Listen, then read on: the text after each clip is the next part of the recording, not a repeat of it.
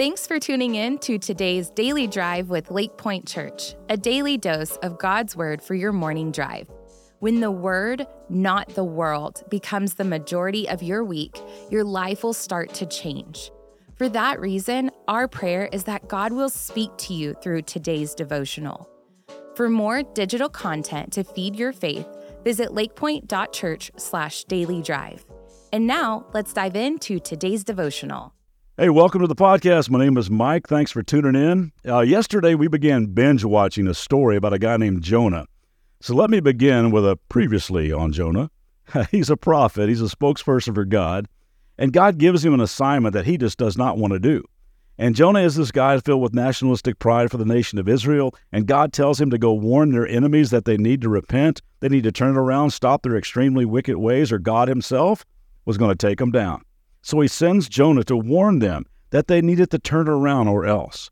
Well, Jonah refuses to do it. He hates, quote unquote, those people. So he attempts to run from God.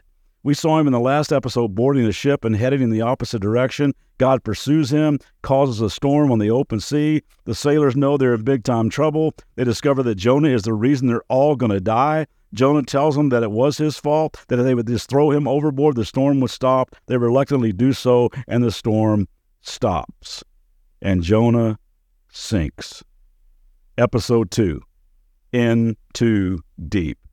You know, I can't imagine drowning. That'd be a terrible way to go out. I mean, just the sheer panic you feel when you're losing air. Ever felt that desperate feeling? Ever had a near drowning experience? You know, surfers, maybe you get thrown under the waves, you start to panic. You know, am I, am going to make it out of this out of this wave? Can you imagine what's going through Jonah's mind as the ocean absolutely swallows him up? Mean, he was really thinking he could outrun God. He deliberately disobeyed him, and as a result, the consequences of his actions not only put himself, but lots of other people in danger. And you know, our sin has a way of doing that, doesn't it? And you know, about right now, as a prophet, someone who's supposed to be close to God, as he's struggling, sinking, he's feeling like a complete failure. His arms are shot. He can't tread water any longer. He's running out of air. His lungs are burning. It's dark. It's desperate. It's over. Man, what a way to go. But God's pursuit does not stop there. Verse 17 of chapter 1. Now the Lord had arranged for a great fish to swallow Jonah. And Jonah was inside the fish for three days and three nights. Now, this great fish was probably a whale. And before you start thinking Finding Nemo, Finding Dory, Moby Dick, or Free Willy, this is a true story. You say, oh, all right. That's not even possible. I was watching that show called Mythbusters, and they totally disproved it. Um, well, is this possible?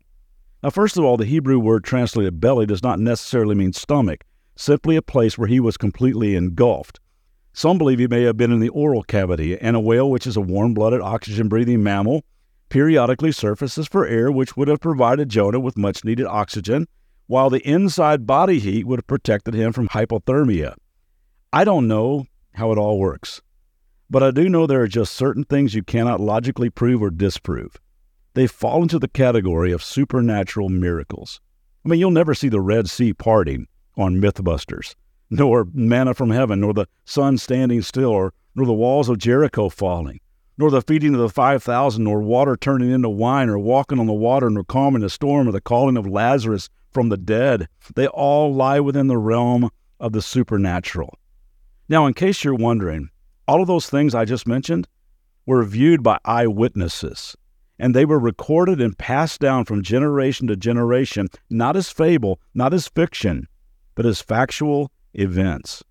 Talking about all the amazing supernatural things that Jesus did, a close friend named Peter wrote this We did not follow cleverly invented stories when we told you about the power and coming of our Lord Jesus Christ, but we were eyewitnesses of His majesty. We saw amazing things. We saw him take crooked legs and make them straight. He opened blinded eyes. He cured leprosy. He walked on water. He calmed a storm. He rose from the dead. He is the word of life.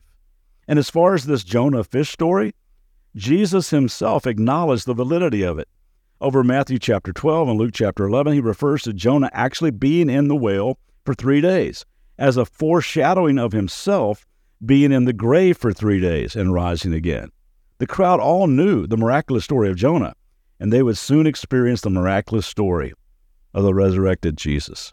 I mean, if you believe the first words of the Bible, in the beginning God created, then the rest is pretty easy to believe.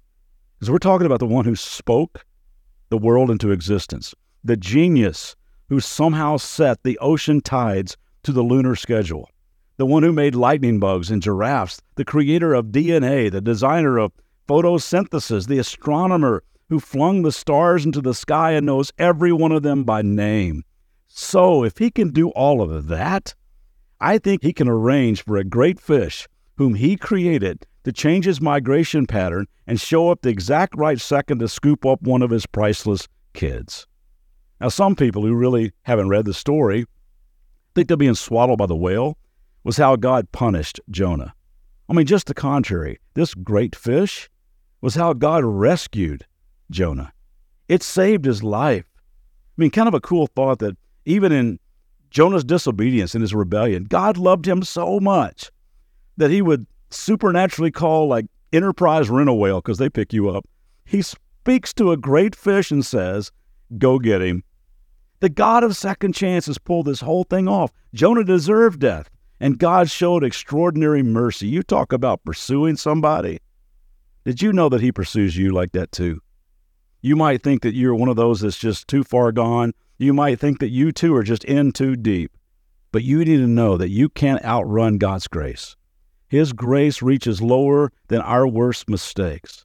So let's just pause episode two and we'll pick it up tomorrow. But I'm praying today that you would walk grateful for the way God has pursued you, for the way God rescued you. I'm confident it wasn't through a fish, but you do have a rescue story. So why not pause right now and just thank God for it? And name all the players involved in it. Bring them to mind. Maybe it's a praying grandma or a football teammate or maybe an AA sponsor or a girlfriend or, or a neighbor or a pastor, a coach, a teacher, somebody that just seemed to scoop you out of the deep at the right time and bring you to Jesus. So spend some time thanking God for the way He has rescued you, and then come back tomorrow and we'll pick up episode two. Have a great day. Thanks for tuning in today. For more biblical teaching and worship, join us for our Church Online live weekend services on Saturdays at 6 p.m. and Sundays at 9:30 and 11 a.m. Central Standard Time. Also, if this podcast was helpful to you, would you be sure to rate, review, and share this podcast to help get the word out? For more information about all digital ministries of Lakepointe, visit lakepointe.church/daily drive.